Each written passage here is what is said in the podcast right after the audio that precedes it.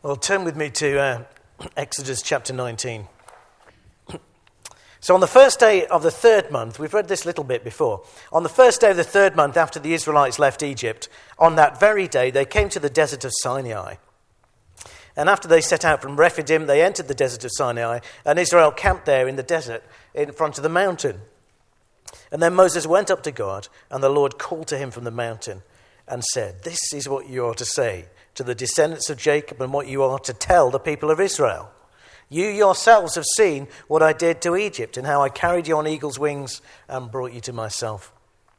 Now, if you obey me fully and keep my covenant, then out of all nations you will be my treasured, treasured possession.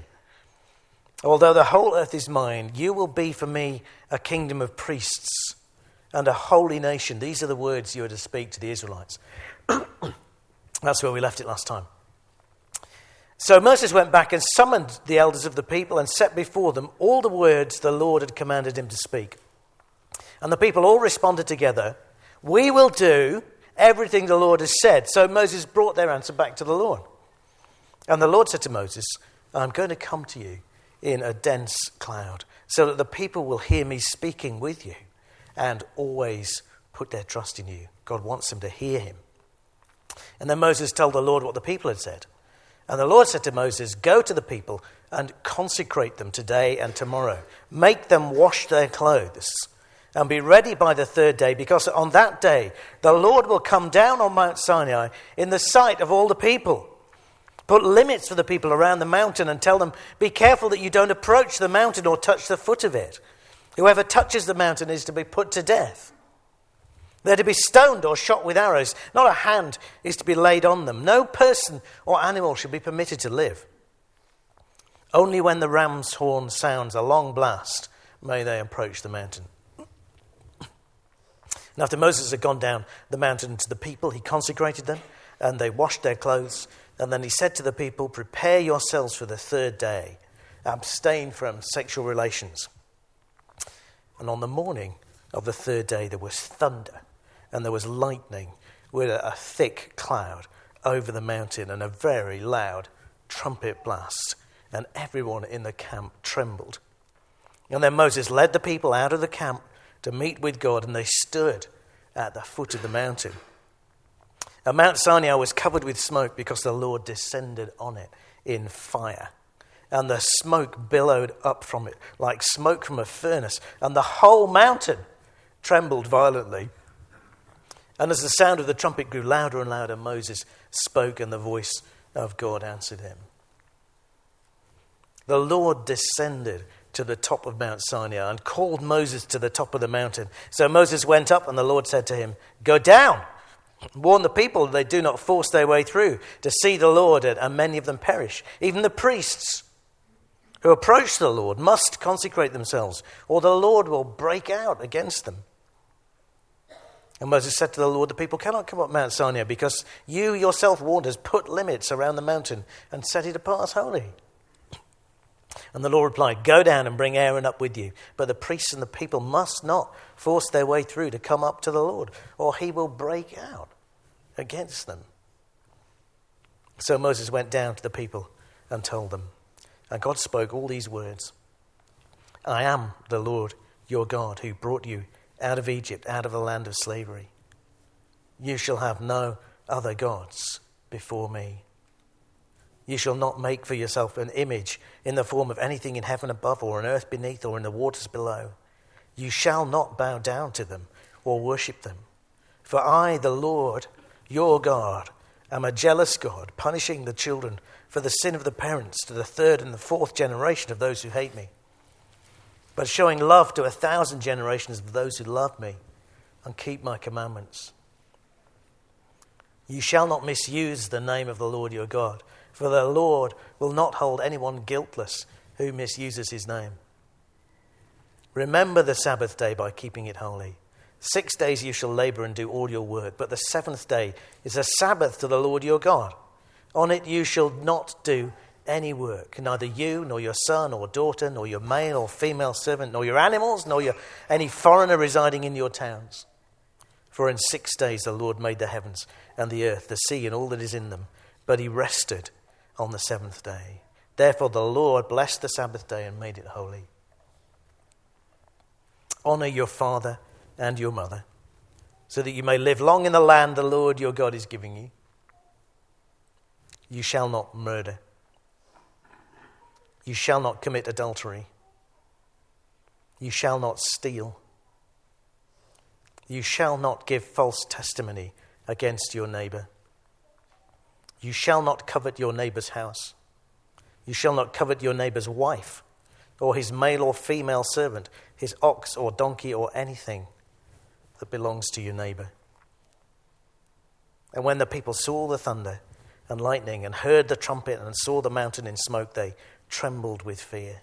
And they stayed at a distance and said to Moses, Speak to us yourself, and we will listen, but, but don't let God speak to us, or we'll die. and Moses said to the people, Do not be afraid. God has come to test you, so that the fear of God will be with you to keep you from sinning.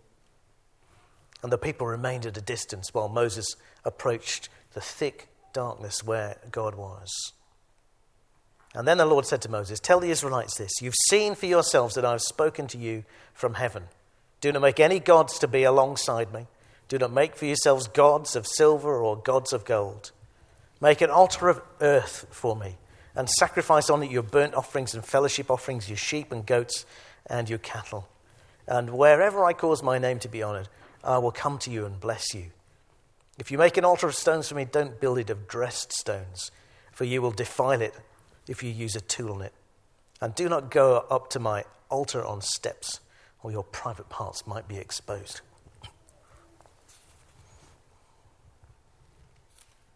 Not going to focus on the Ten Commandments uh, this time through Exodus because we've been we've taken the commandments one by one before. We're not going to focus uh, on that, um, though we will have a little bit to say about commandments and how to interpret them tonight. It's Espresso Church tonight at six o'clock uh, here. Um, that's for anybody, particularly aimed at young people, but it's for anybody who wants a uh, uh, less formal church. But let's pray and then let's uh, dig into this today. Father God, you are the same Lord who descended on Mount Sinai. And as there you descended with fire and billows of smoke. So the people were terrified. We ask you that you would strike a measure of that awe in our hearts today. You're the same Lord. Why would we treat you any differently? So speak to us, as we pray, as you spoke to them. We ask it in Jesus' name. Amen. So I wonder what you were expecting when you came to church today. Set Tom the, uh, the job this morning of keeping up on the PowerPoint. So um, it's uh, go easy on him. It's not easy. But what were you expecting when you came to church today? Uh, you know, maybe not much. If you're honest with yourself, it's kind of routine, maybe. Or it's just kind of, you know, the expectation you came because if you didn't come, it would be noticed. Maybe just getting the kids here on time uh, is enough thought uh, for one morning. Maybe just getting yourself here on time is, is a labor of love. It's an achievement in itself, and maybe you ask the question at times is it really worth it? Well, today, we experience the first church service in the Bible. Later on, when we get to Deuteronomy, uh, Moses calls this the day of assembly. And that word assembly is same word used of gathering, um, same word used of congregation. And that word in the New Testament uh, is kahal. Uh, in the Old Testament, in the New, it becomes ecclesia, which becomes church. So there's a very real sense that God has called his people together. This is the first assembly. This is the first church service. So, just to recap, the people uh, were enslaved, they're now liberated, they've been baptized, they've started to experience life in dependence on God, they've been commissioned to be a, a missionary people, a kingdom of priests. Now, God calls them to their first assembly, the first day of, of congregation. And I want us just to look at uh, what happened and ask the question what has changed, if anything, between then and now? And if anything has changed, why has it changed? And importantly, what should be true of their encounter that should be true of ours? Well, let's just look at the picture uh, as it is. And what's your first impression? I'd imagine your first impression is, is that the Lord is holy. The Lord comes in, in ways that you and I, I guess, have probably not experienced. But the Lord comes down in, in dense cloud. He comes down so that there's no risk of people seeing him. He comes down because he wants to talk to them. He wants these people to, to hear his voice directly. Comes down, comes down in fire. He's already appeared in fire, hasn't he, in the burning bush? Fire is essential, fire is a great tool, but fire is dangerous, always dangerous. Fire kind of has a life of its own. And the whole mountain shakes, and God announces himself with like this massive blast of, of a supernatural ram's horn trumpet. Trumpets weren't brass, they were just ram's horn. It says one point the ram's horn, then it says trumpet, they're the same thing. So it is, what is it like for these people? It is like standing on the edge of a volcano when it is erupting. So God is volcanically dangerous. God is volcanically powerful. Now, maybe that's not a good word, because for us, something volcanic means unpredictable and you don't know when it's going to blow and get angry. And maybe you know people like that. But anyway, that's another matter. So Tim Chester says he's nuclear. You know, he, he is dangerous to handle. God is potentially dangerous to people. It's like he's the most kind of powerful acid, and sin is like an alkali. And what do you do when you put the two together? You get a kind of. So when the two meet, God and people, there is a potential danger because God is dangerous to sin. But God has called these people into relationship. That's why He's rescued them, because He wants them to be His people to, to relate to them. So there needs to be an answer. And first of all, there need to be precautions. People need to consecrate themselves. In other words, they need to go away and prepare their hearts, and they need to go away and wash and wash their clothes. And then there need to be limits so the people don't get too close at this point in time. Otherwise, even the priests who are allowed to, preach, to, to approach God if they, if they break through the limits, God says He will break out. Referring to Himself in the third person. A couple of times He will break out against them. So I guess our first impression is the Lord is awesome. Second, I suppose, is that the people are terrified, and that's understandable. Uh, they stayed their distance. And Moses says to them, in, intriguingly, I don't know whether you noticed that, um, chapter 20, verse 20, do not be afraid. It's a bit of a strange thing to say. Actually, what he means, I think, is don't be afraid to be afraid. Says, actually, being afraid is the right response. He says, God has come to test you so that the fear of God will be with you to keep you from sinning. In other words, this is the Lord's intention, is to come down and speak to you in such a way that you will get a measure of who you are relating to, and you will get a measure of how serious then sin is and how fundamental uh, obedience is. But actually, the people are too scared um, to hear God directly. So they say, don't let, don't let God speak to us. His voice is so terrifying. Don't let God speak to us directly. Moses, you go. You go hear what he has to say, and then you come down and tell us. And so that's what Moses does. Moses acts as a mediator. He goes up to hear God's word and he comes down to communicate God's word to the people. And, and over the course of, of these few chapters, over, the, over Exodus, he, he goes up and down the mountain seven times. Okay, we've got to remember he's about 80. Okay, the mountain's over 7,000 feet high. Now, they might have been on a plateau at about 5,000 feet, but even if that's the case, um, he's going 2,000 feet up and down every time. It's not workable for an ongoing relationship with the Lord, and that's actually not what God intends. God wants to show the people something of what He is, give them His commands, and then have them take them away, having seen Him, and take them seriously. And so we get this little um, quote from Deuteronomy. This is later on, this is kind of 40 years later, when the people are ready to go into the promised land. Moses says to them, What I'm commanding you today is not too difficult for you. It's not beyond your reach. It's not up in heaven, so that you have to ask who will go up to heaven and get it, or proclaim it to us so we may obey it. Nor is it beyond the sea, so that you have to ask who will uh, go across the sea to get it and proclaim it. No, the word is very near you. It's in your mouth and in your heart so that you might obey it. So God's intention is to appear to them so they understand who He is and then give, him, uh, give them His word so they can take that away. There's no need then, once they've got His word, have somebody keep going up and down the mountain or, or going across the sea because they have God's word. And they know God's will. It's near, it's written down for them. But the danger of a relationship by word is that it can seem very tame very quickly.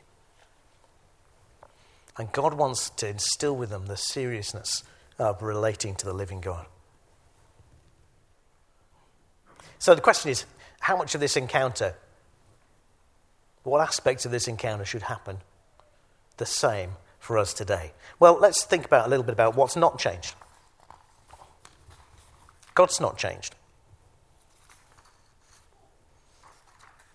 God's not changed. He's still profoundly reactive to sin, like throwing potassium in water. You ever do that at school? They don't do that at school anymore. It's really sad. Did they do that at school? I think they did. But you throw potassium into water and it just kind of goes, a little bit runs around and fizzes. You throw a bit in. God is kind of, is profoundly reactive to sin. And so he is potentially extremely dangerous to sinners.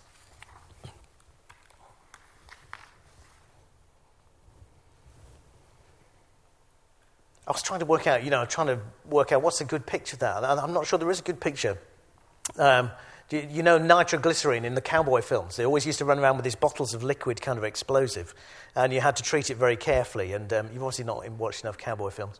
Um, because it was uh, nitroglycerine invented in 1847, it was like a liquid explosive. Um, but it was just incredibly unstable. So in the cowboy films, you're kind of like in the back of the car and you're going along incredibly carefully um, and they go over a bump and the whole thing goes up.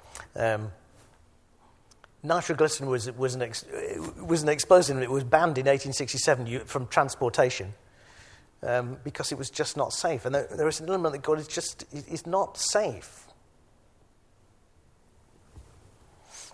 And that's why Alfred Nobel, he of the prize fame, found a way of kind of getting this um, nitroglycerin into a form that was less dangerous. It was dynamite so you could transport it. So you get science along the way here as well. So, so God's not changed. He's still profoundly reactive to sin. People have not changed.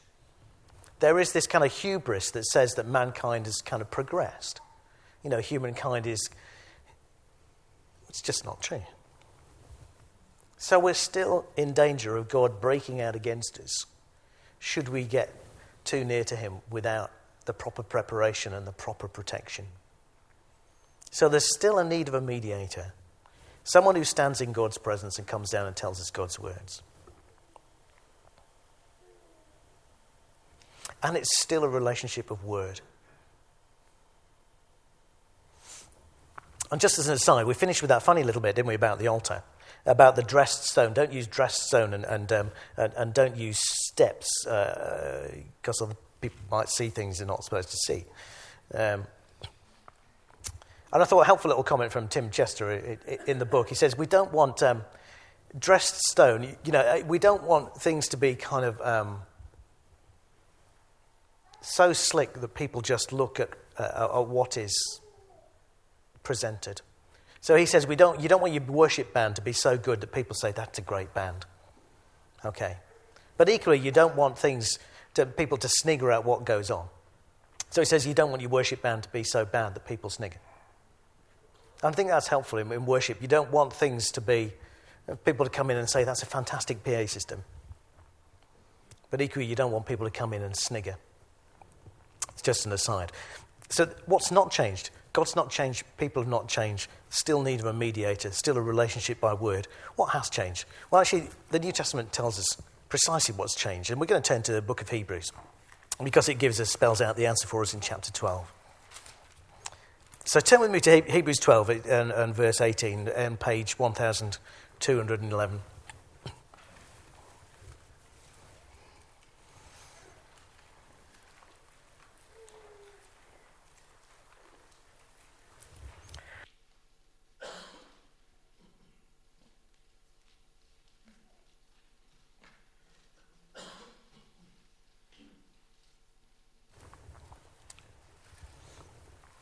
And the writer says this, verse 18, chapter 12.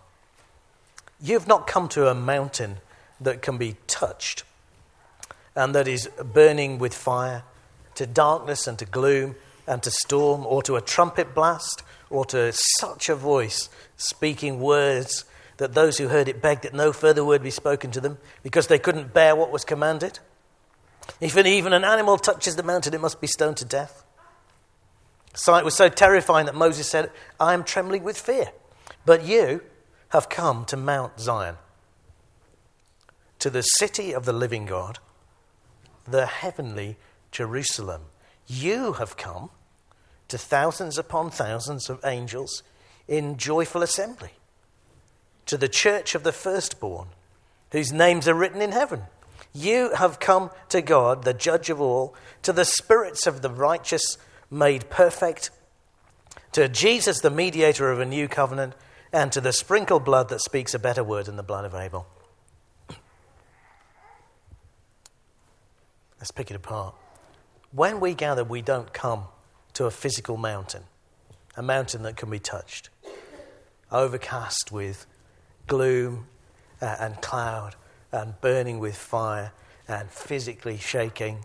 There's no trumpet blast from heaven. There is no audible voice of God. God. God does not, in that sense, descend. But when we gather, we come to a spiritual mountain which is an interesting word in itself, the Mount Zion, the heavenly Jerusalem. Now, we come to a different mountain, which is not actually a mountain at all. The Mount Zion is a, is a picture of, uh, of God in heaven.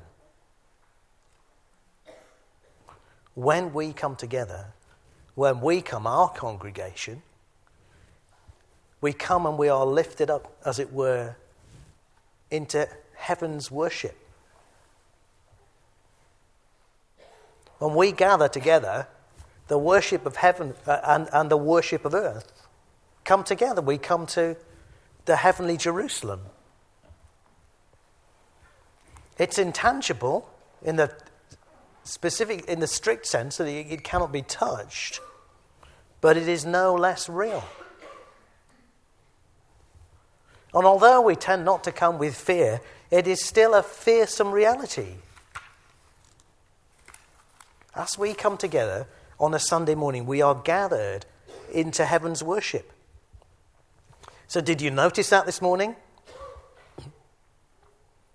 That as we gather to worship, we worship with thousands upon thousands of angels.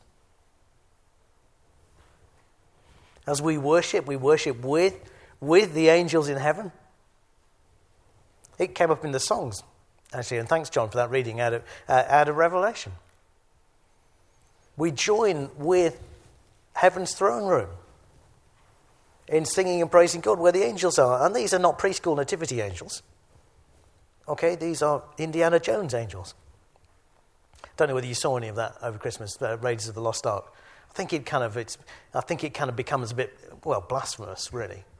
Um, but at the end, they, they open the ark, uh, and some angels appear, and they're very scary angels.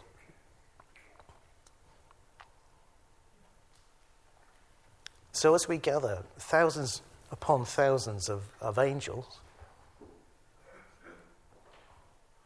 worshipping God. When we gather together, we join, the writer says, with the church of the firstborn. So present as well are the souls of the righteous made perfect.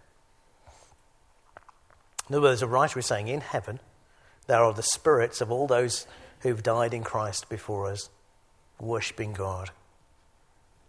And as we come on a Sunday morning, we are, as it were, joining in heaven's worship, where all those who've gone before us are worshipping God along with the angels. And in the center of that worship is the living God Himself, the judge of all. So I don't know whether you ever thought when you come on a Sunday morning of church, you're coming to the mountain we sort of, you know, maybe we need to get that in our mind that we kind of metaphorically we ascend and we come in and we, uh, and we ready ourselves uh, to worship God. And there is God, the living God, the judge of all.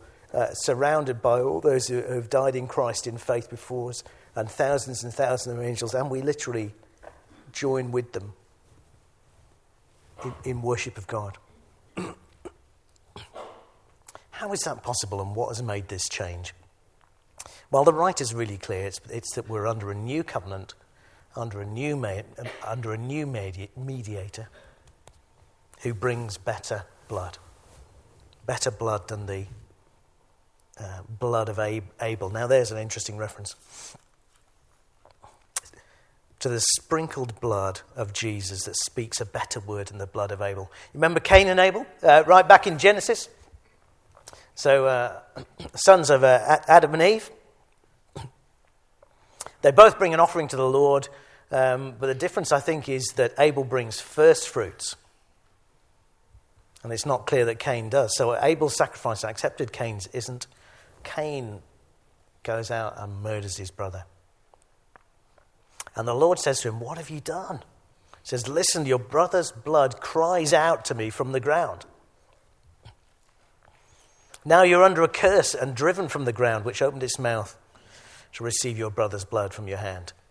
So Abel's blood, as it were, is, is kind of calling out a curse uh, on, on Cain. Abel's blood um, calls out uh, for vengeance. So we're all people actually under the curse because we've all sinned. It might not have been murder. And so, as it were, the blood of Cain, there is, there is somewhere along the line someone who has a right to call out vengeance against you, against, against things you've done, not least the, the Lord.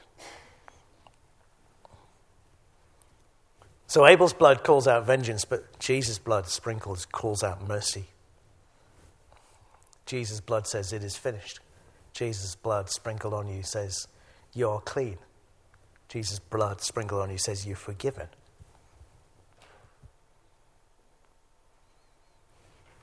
So we come under better blood. We come under a better mediator. Forgiveness is always by salvation, uh, is always um, by grace through faith. But under Moses, there were just animal sacrifices, and they were repeated again and again, day by day, week by week, month by month. And Hebrews, the writer tells us a couple of chapters earlier, it's because it's impossible for the blood of goats to take away sin, because they're not actually effective. But when Jesus comes, an effective sacrifice is made once for all, the righteous for the unrighteous to, to, to bring you to God. Jesus is a better mediator because he brings a, uh, a better sacrifice, a, a once for all sacrifice. And under Moses, sanctification, that change and growth in holiness, was by the law from the outside in, which never works. But under Jesus, the better mediator, sanctification is from the inside out by the indwelling Holy Spirit making you new. And so that's the new covenant. And that's how things have changed. But the writer, Hebrews, goes on. So a couple of warnings. Things have changed. Yes, we don't come, we don't come to this mountain that shakes, but we still come to an awesome reality. We still come to a mountain, as it were, which is kind of heaven's worship, um, and, and we join in. But nevertheless, a couple of warnings, he says, and here they are, verse 25 um, onwards. See to it that you don't refuse him who speaks. If they didn't escape when they refused him who warned them on earth, how much less will we if we turn away from him who warns us from heaven? At that time his voice shook the earth, but now he has promised, Once more I will shake not only the earth, but also the heavens. The words once more indicate the removing of what can be shaken, that is, created things, so that what cannot be shaken may remain. Therefore, since we are receiving a kingdom that cannot be shaken, let's be thankful and so worship God acceptably with reverence and awe. For our God is a consuming fire. So the writer says we come to a different mountain, but let's not forget. Let's not forget that our God is still a consuming fire. And so there are two, two warnings. First is that God still speaks. God still speaks. He says, in, Don't refuse him who speaks. He says that in the present tense, God is still speaking. How is God speaking? He speaks through His Word. That's why all that we do on a Sunday morning revolves around His Word. We sing it, we pray it, uh, we preach it, we, re- we reflect on it. So it's kind of coming up the 500th anniversary of Luther and the 95 Theses. So here's a Luther quote Would to God that we would gradually train our hearts to believe that the preacher's words are God's word. It's not an angel or a hundred thousand angels, but the divine majesty himself who is preaching there. To be sure, I don't hear this with my ears or see this with my eyes. All I hear is the voice of the preacher, and, I behold only a, a man before me. But I view the picture correctly if I add that the voice and words of the pastor are not his own words and doctrine, but those of our Lord and God. How would you feel differently about church if you came and thought, God is going to speak? God is going to speak this morning. So that's warning one. God still speaks. We need to listen. God, warning two. God will, God will shake the earth again. Just because the earth is not shaking under our feet does not mean that God is no longer active, um, nor that He is no longer bothered about sin. Jesus will return, and on that day, the earth and the heavens will be shaken. You could picture it a little bit like a dirty rug, and God kind of like grabs it by the end and shakes it, and shakes the leaves off and the dust out into the bonfire. So, Revelation 21 the cowardly, the unbelieving, note, the unbelieving, the vile, the murderers, the sexually immoral, those who practice magic arts, idolaters, and all liars will be consigned to the fiery lake of burning sulfur. But once it's been shaken for a final time, then uh, there will be a new unshakable world in which all that was unshakable remains. Now, the stuff that remains once the, uh, the rug has been shaken is all those things that are of God, all those things that God has done uh, for good in your lives and ours will go through um, to that unshakable new creation. A world, a new world, undis- undisturbed by sin and failure. God's dwelling place is now among the people. Voice says in Revelation, and he will dwell with them, and they will be his people, and God will, himself will be with them and be their God. So God will shake the earth again. So, what we're we going to do? Just to sum up. I want you to, uh, in conclusion, use your imagination. Okay. Because we, get, we meet with the same God in Exodus 19. And Hebrews 12 will tell us that our God is still um, a consuming fire. But we meet with him under a new covenant. We meet him under the blood of Christ. So I want you to prepare for next Sunday. Okay. And I want you to start, start soon if you can. Start maybe today. What I'd love you to do is just go and read the first few, first few verses and the last few verses of the reading we read again today. Just imagine what it must have been like if you get some time, or maybe just take in one of your quiet times this week. Just read how God appears in Exodus 19 and just say to yourself, this is my God. This is my God. This is, this is the God I go to meet um, next Sunday. In the week, you see, they had to be ready by washing their clothes. Well, we know later on in the Bible that washing their clothes is a, is a picture of, uh, of living righteously. Maybe in this week, if you've got a measure of who God is, you want to kind of think about what you do if next Sunday I was going to come to kind of Mount Sinai, what would I want to change before I get there? Well, I, I am coming to that same God, albeit under a different covenant. What then do I want to change in the week before I come next time? And then next Sunday morning, whatever your Sunday mornings look like, and I know with families they can be chaotic, and when you're infirm, they can just be plain hard work.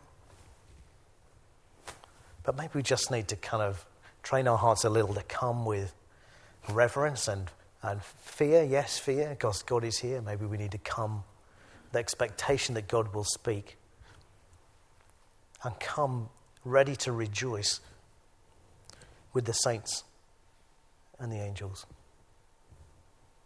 Going to pray and then we're going to sing.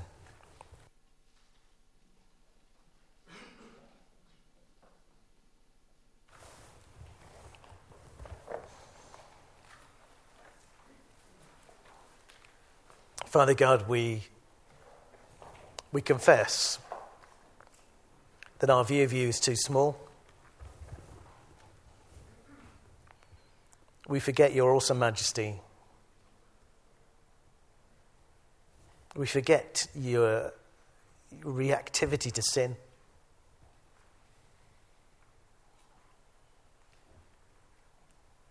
And we forget that you are worshipped wholeheartedly and loudly by thousands and thousands of angels and by the saints that have gone before us. And we confess, Lord, that our worship is sometimes a little bit insipid in comparison.